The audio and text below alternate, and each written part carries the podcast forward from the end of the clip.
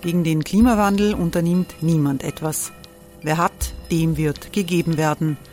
Und Frauen verdienen weniger. War ja immer schon so. Man ärgert sich und macht weiter. Was aber, wenn nicht? Wir haben eine Idee. Die Falter Arena macht die Bühne frei für Menschen und Projekte, die das Land verändern. Mein Name ist Eva Konzett. Ich leite das Politikressort im Falter. Und am Sonntag, den 26. Mai, veranstalten wir im Wiener Stadtsaal die nächste Falter Arena. Mit dabei unter anderem der ehemalige Politiker und Neosänger Matthias Strolz, Theresa Imre von Markter, Sonja Jöchtel von Love Politics oder Kari Ochsner von Ochsner Wärmepumpen. Machen statt jammern. Wir schauen uns an, wie das funktionieren kann. Kommen auch Sie vorbei. Alle Informationen und Tickets finden Sie unter falter.at slash arena.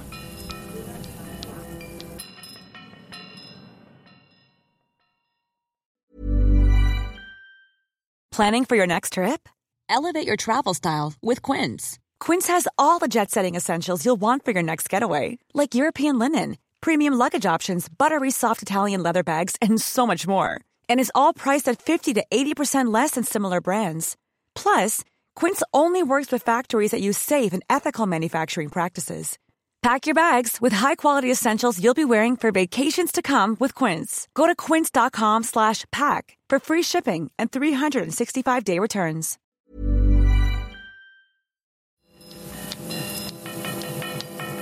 Gleich kommt das Falterradio. Vorher gibt es noch Werbung. Sie hilft, unsere journalistische Arbeit zu finanzieren. Der folgende Podcast wird Ihnen präsentiert von den Wiener Festwochen und ihren Hauptsponsoren Erste Bank und Wiener Städtische. Falterradio, der Podcast mit Raimund Löw.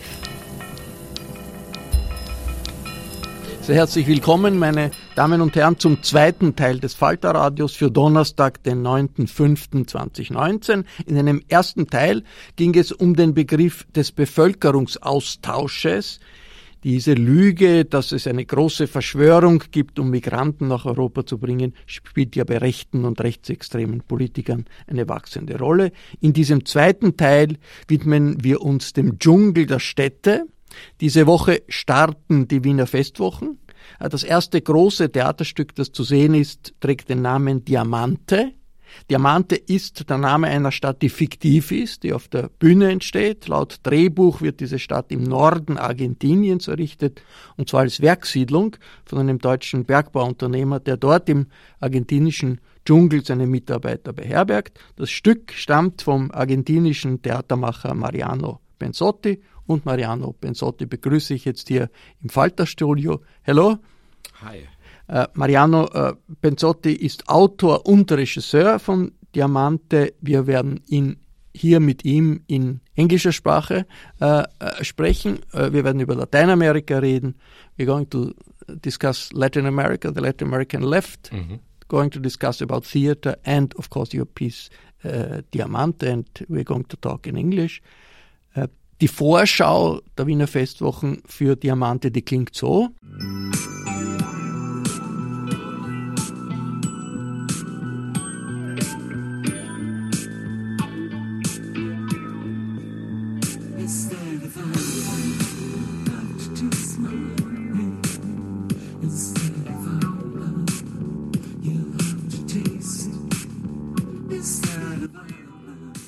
Im Programmheft der Festwochen, da steht, wir werden erleben, wie sich das Leben der Bewohner von Diamante entwickelt und wie, Zitat, aus Angst um Sicherheit und Wohlstand die Abschottung wächst und wie sich die paradiesische Musterstadt in ihr schlimmstes Gegenteil verkehrt. So steht das in der Ankündigung der Wiener Festwochen für die äh, erste äh, äh Show am 11.05.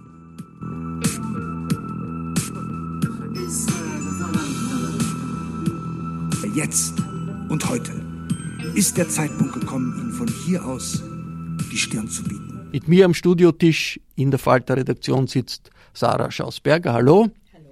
Sarah Schausberger berichtet im Falter über die Wiener Festwochen. Bevor wir in die Diskussion mit Mariano eingehen, wie wichtig ist dieses Stück Diamante für die Festwochen in diesem Jahr?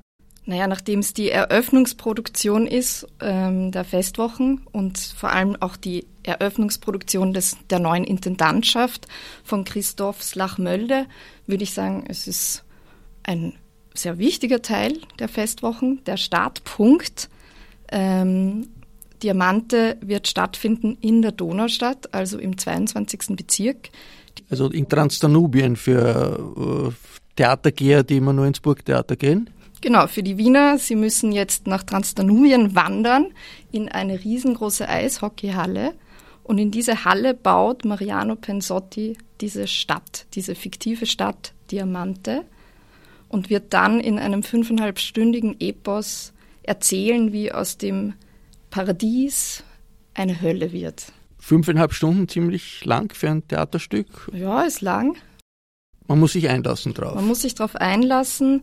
Man, das Publikum bewegt sich frei durch dieses Setting durch und kriegt Einblick in elf, elf Biografien, also in elf Biografien von elf Bewohnern und Bewohnerinnen. Stadtbewohnern von Diamante. Genau, genau. Mariano Pensotti, let me ask you uh, about the background for this piece. Mm-hmm. Diamante, which is placed in Argentina. Uh, uh, the fictive city of, of Diamante.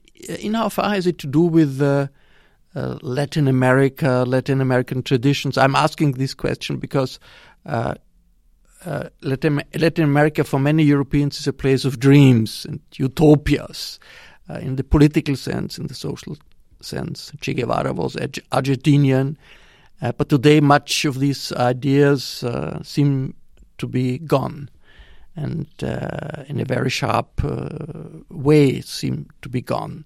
In how far uh, has your piece of the Diamante been inspired by Latin American utopias and dreams?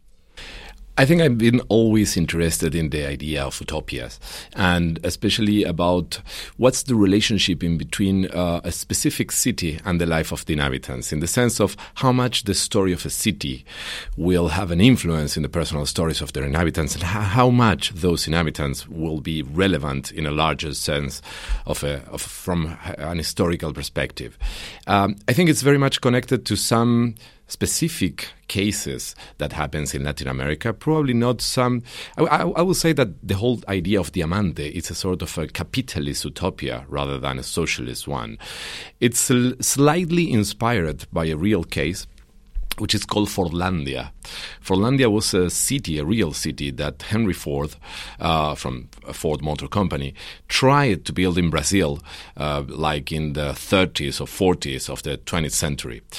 It was a company town that he wanted to build there to secure the production of rubber, which at the time was a big thing in Brazil. And he wanted to have the monopoly of it. So he decided to build in the middle of the jungle, in the middle of, of Amazonia, a sort of a Midwest city from the United States and to, you know, fulfill it with American people to, to live there. It was a complete failure uh, for many reasons, of course, because the, the city uh, it was not prepared for the context, and also because other other reasons. But the city still exists uh, there, and there is some Brazilian people who squatted the old houses there, and they form some sort of alternative community there. So I was very much interested in different aspects of this experience. First of all, the idea of company towns because you know company towns they were like uh, very popular things during uh, the 19th centuries we have to say that company also towns also in the 20th century yeah towns. also at the beginning of of the 20th century uh, that that means uh, houses built for by by the companies for the people who work that were in the 50s and the 60s of mm-hmm. the last century mm-hmm uh, quite, quite, popular. Yeah, at least in Latin America, they were more popular during the, the late 19th century rather than during the 20th century. As, as you mentioned, the company towns are these towns where uh, a private company owns all the houses and all the businesses there, and they are supposed to, you know, give better living and working conditions to, to their workers. But on the other hand, you are living next to your working place. And uh, of course, they are designed to increase productivity, and you live next to your boss or next to your employee. but you have a decent housing. I mean, you have a decent housing, yeah. dog. But it's interesting that now in the 21st century, uh, company towns seems to be on trend again because if you think about uh, large companies such as Google or Facebook, they're building company towns again, like sort of very hipster company towns in California, for example, for their executives, for their CEOs. While on the other hand, the same companies, they are working together with other companies in China or Mexico or India who has this sort of exploitation towns where workers are, you know, forced to work uh, 12, 15 hours in a row each day with just one free day. So, and, and it's, it's, it's, it's again this concept of a gate community where a private company has a large influence in the private life of the people who lives there. But, let me come back to Latin America. In, in how far uh, is this, uh, develop, this city or the, the life of this city, which starts, okay, as a built by a boss, but it's supposed to be a paradise, yeah, and then it falls apart, as far as I understand. Uh, for me, th- that uh, reminds me of of, of the, the Latin American left, yeah, which sort of started with a lot of uh, impetus, uh, romantic ideas, and now maybe is, is, is falling apart. So let me talk about a little bit about Argentina of today, sure. the Argentina of today, because your city is built. If we go to to to watch uh, Diamante, we, we are sort of transferred into another time, but we're transferred into Argentina. Yeah, right. Yeah. So today's uh, Argentina. Uh, does it ha- have anything to do with this uh, this this kind of leftist ideas that existed once and were very strong in Latin America? I think Diamante is inspired just by the opposite. It's uh, it's inspired by the current situation in Argentina and Latin America in general, in the sense that, well, you probably know that during the last uh, 15 years, most uh, countries in Latin America we have experienced center-left governments, but then in the last two three years, things has dramatically changed and turned over and we have these extreme right wing uh, parties taking power. In Argentina, specifically, we have a neoliberal government since three years ago, and it's being terrible. And things that we thought that were buried at, during the 90s or, you know, like 20 years ago uh, after our huge economic crisis at the beginnings of this inflation, huge inflation, yeah, exactly, inflation, uh, huge unemployment. Uh, they are uh, again uh, giving a lot of power to private companies. Uh, the, the, the whole idea of the state helping people, or the idea of a community, is being broken again. It's falling apart again. So I think I was more inspired by the idea of this capitalist utopia that they are trying trying to sell again again to us or trying to impose again to us rather than socialist or utopian or leftist ideas. In uh, Argentina, decades ago, there was a vicious military dictatorship. Tens of thousands of people were, were victims of, of, this military dictatorship. Is there a kind of nostalgia today for this military dictatorship? Because in Brazil, it seems the Brazilian president, who is far right, uh, tries to link his thinking and, and his political heritage to the dictatorship in, in Brazil. Does that exist in Argentina? I think the situation in Argentina is quite different because uh, the dictatorship in Argentina was much terrible than the one that uh, they had in Brazil. Um, as you say, around 30,000 people was, were killed or, or, disappeared because of the dictatorship. Um, and I think our perspective of the past today it's very different to the. I, I don't think there is a, a real nostalgia uh, by the military regime. Would but, be terrible, yeah. It would be terrible, but I mean that said, of course there is some part of the population who will be nostalgic of that, and then what I think it's much more terrible is that most of the wealthy people and the big companies who supported the military dictatorship are the same ones who are behind the new right wing government.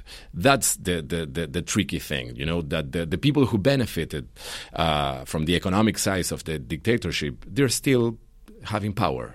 Uh, uh, Sarah Schausberger, is, is this uh, fascination with Latin America, is it still present nowadays, or is that something from the past, uh, from, from my youth when I was you mean a, in my student, generation? in your generation, in this generation of today's uh, young people? I wouldn't say so, actually. I would say it's not like um, we're talking about Che Guevara, and I mean, yeah, of course, when I was was a youth or a teenager, he was someone, and I read his biography. But still, I think it's it's not the same as.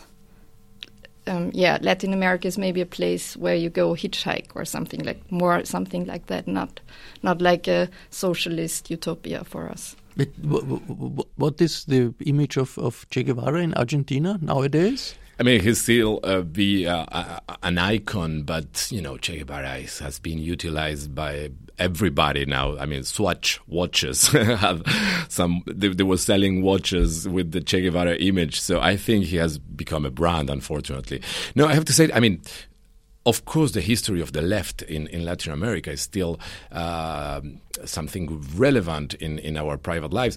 My generation, especially, I'm 40 something now, and I'm, I, am i am the son of a revolutionary militant from the 70s most people from my generation has this uh, strong relationship with the historical left in Latin America, and uh, we all had some political uh, involvement in, in recent years as well. But I'm trying. What I'm trying to say is that we have this complex relationship because our parents generation, they were the ones who were fighting for a better world. They were the ones who were in the guerrillas, or they were the ones who were trying to uh, to build a socialist uh, state there. And then after the dictatorship, and then after the recovery of democracy, we always failed as a sort of a failed generation in comparison to the ones of our parents, because you know they had this huge ideals while we were just trying to survive somehow. But they failed too, because uh, I mean, the last uh, example of a, an attempt to build a social alternative is Venezuela, and Venezuela is falling apart and it's a catastrophe.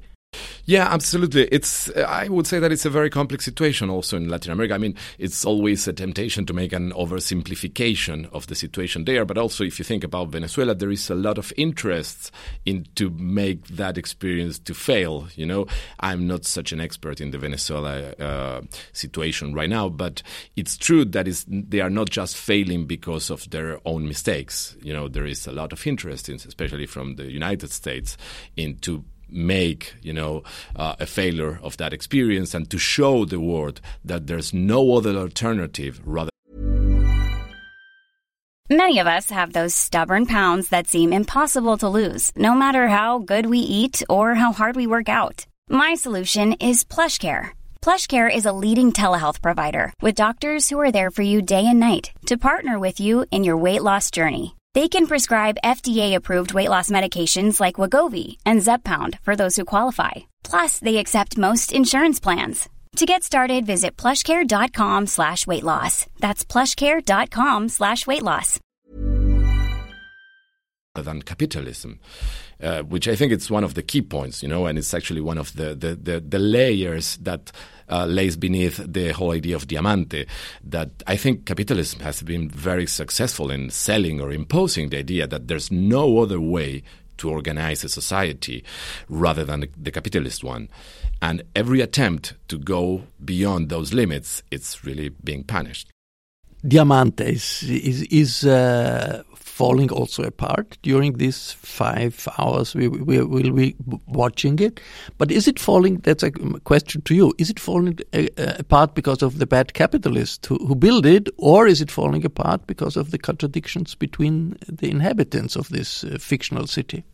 Oh, well, that's a very good question. I think in this case, it's more because of the failures of the capitalists who are running it, but it's also interesting the, the way it affects the life of their inhabitants. That's what we are try, trying to um, to research and to and to tell. I, I must say that I'm not a soci- sociologist or a politician, so I'm basically uh, an artist. So I'm, I'm, very much interested in storytelling. So when I'm decided to uh, build this sort of a town and this uh, capitalist utopia. My main interest was to, you know, research what kind of stories can be developed there, mm-hmm. what could be the life of the inhabitants living there.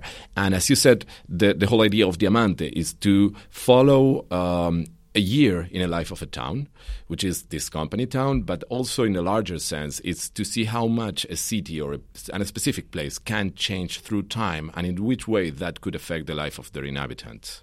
And is it like that that it's um, something from outside that's intruding Diamante, or is it all coming from the inside? It's a mixture actually, because what basically happens is well, the piece is divided is divided in three different chapters. So if you go in, it's the, in chapter one, and everything seems to be working pretty fine. It's a sort of a Silicon Valley in the north of Argentina. Let's say that it's a it's a particular place because it's it's it's in the north of Argentina in a sort of a jungle, uh, but it's mostly populated by uh, European people who works for the company who owns the city, and everything seems to be quite fine because they enjoy uh, good working and living conditions. They feel as a privileged people because they are surrounded by poor villages all around that area, and they live in constant fear that people from outside might, you know, sneaked into town and took some some some things from them. But then, as the piece progresses and the times goes by, uh, the thing I mean, the, the, the, situation in the city starts to dramatically change because in chapter two, the company who owns Diamante has experienced some financial troubles. So they went into some merge to another larger company. And now the working conditions has swift and has changed dramatically and they have to work much more hours for the same money. Uh, so the relationship in between the inhabitants are much more rougher and there is a lot of tensions in between them. There is some political issues as well because the company is backing one of their CEO as a candidate for governor of the city. So there is also a union leader. Sounds very much like real life. well, I mean, uh, it's a completely fictional piece because it's I, I, I, never did a documentary piece, but it's true that it's inspired by many recent events, especially in Latin America for me it also sounds like it's really hard like to leave this place because when it's work and and your living place then you have no way out, right?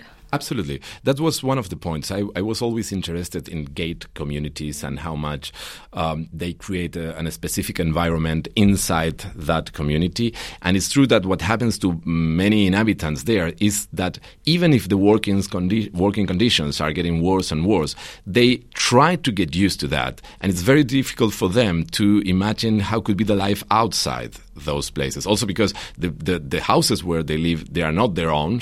They belong to the company. The places where they worked, they also belong to the company. Uh, so they don't really have many options. I mean, there is a, a piece that probably you, are familiar with by Bertolt Brecht. It's an opera. Yeah, with Bert, Bert, Brecht wrote it, and Kurt Weill wrote the uh, the, the, music, Aufstieg und Fall der Stadt Mahagonny.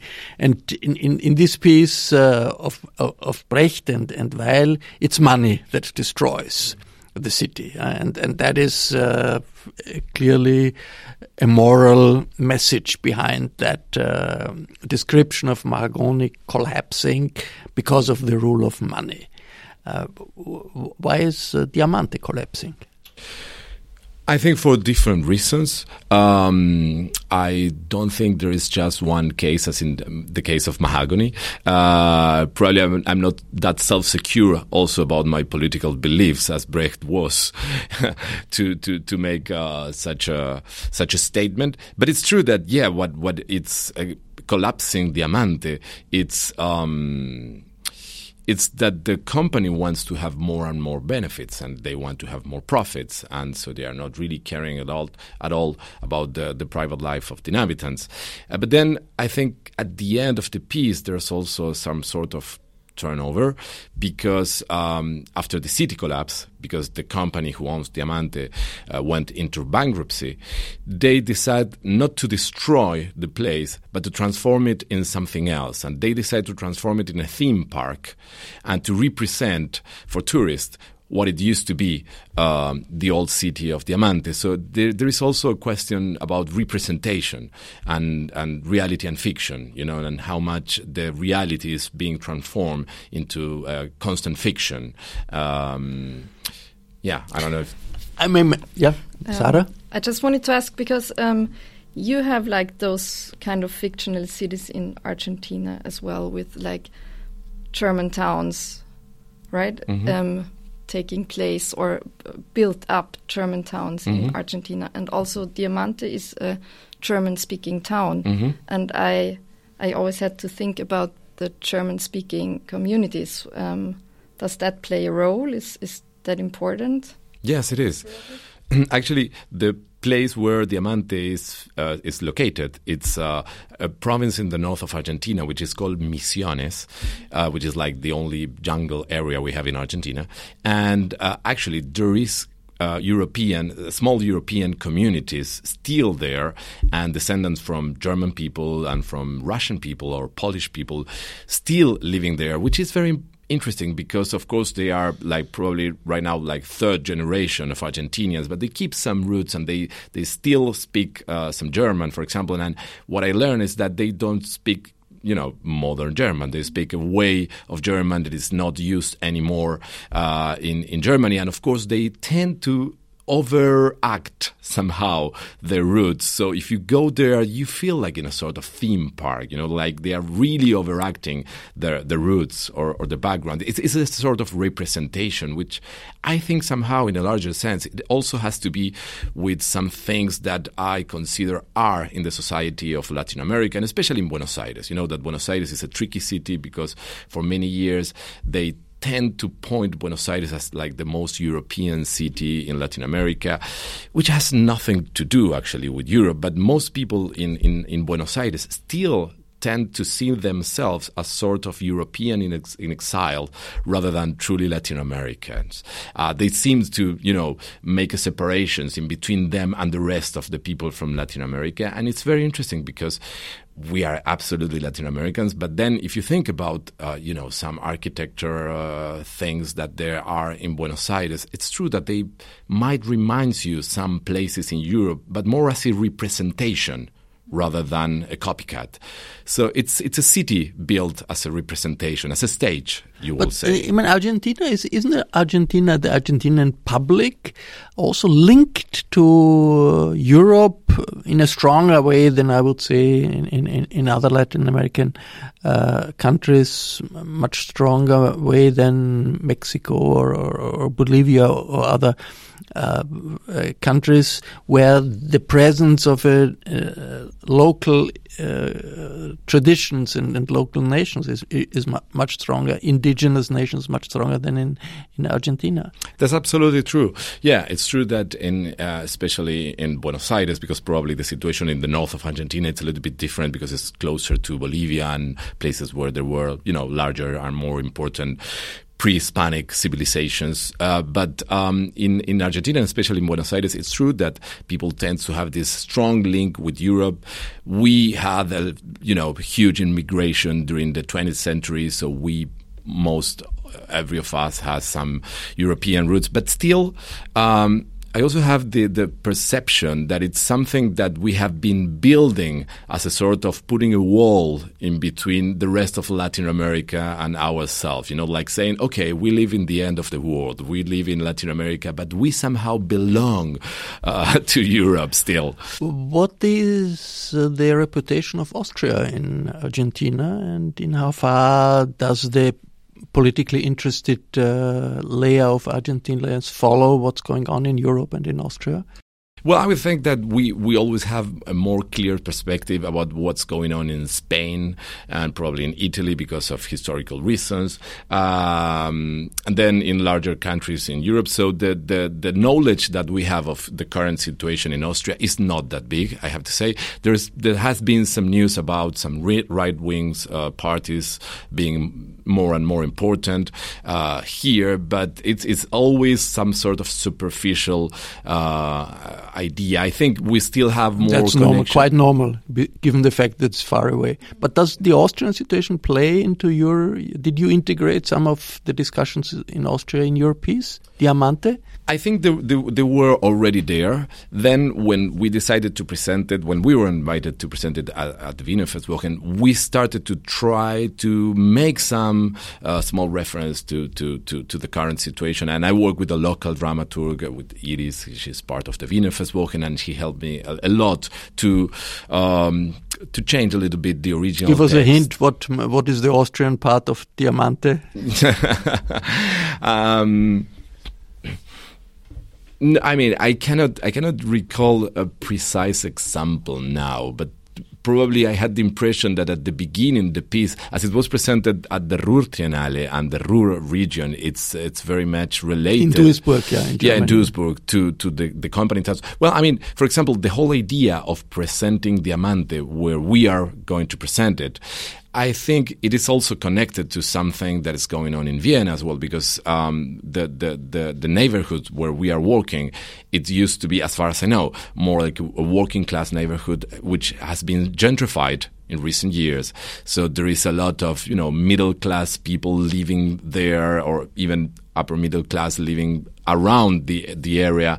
And I'm very curious about what could, I mean, which effect is that having in the uh, previous inhabitants and how much those tensions could be playing also with the tensions that we are developing in the piece.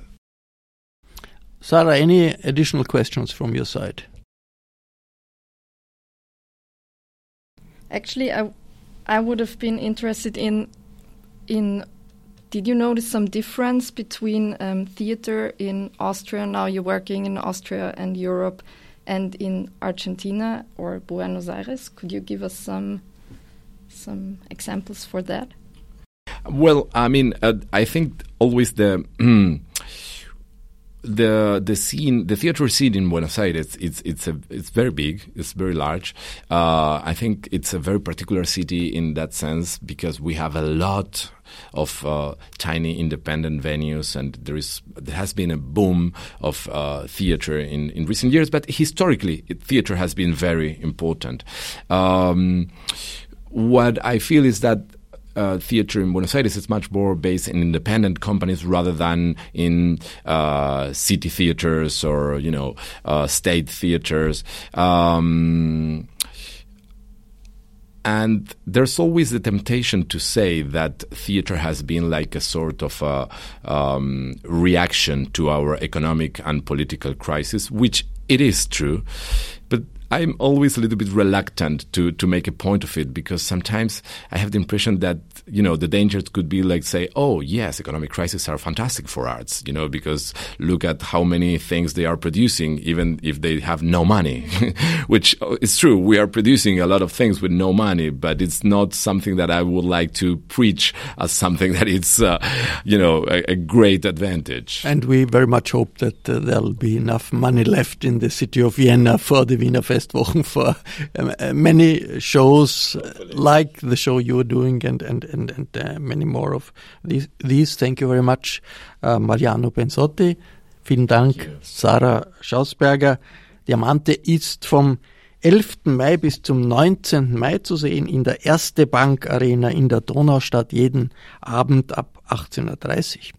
Ich verabschiede mich von allen Hörerinnen und Hörern, die uns auf UKW folgen, im Freirad Tirol und auf Radio Agora in Kärnten. Ausführliche Berichte über die Produktionen der Wiener Festwochen finden Sie im Falter. Über das ganze Jahr haben Kultur, Film, Theater einen fixen Platz im Falter. Wenn Sie den Überblick bewahren wollen, dann empfehle ich ein Abonnement. Ein Falter-Abo kann man auch im Internet bestellen. Das geht über die Adresse abo.falter.at. Für Samstag bereiten wir aus der Falter Werkstatt ein Interview mit dem Wiener Bürgermeister und stellvertretenden SPÖ-Vorsitzenden Michael Ludwig vor. Ursula Winterauer hat die Signation gestaltet, Harald List betreut diesmal die Technik. Ich verabschiede mich bis zur nächsten Folge.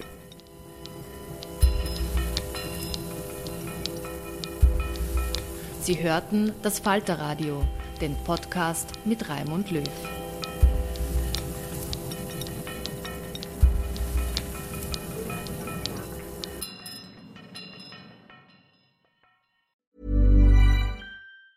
Planning for your next trip?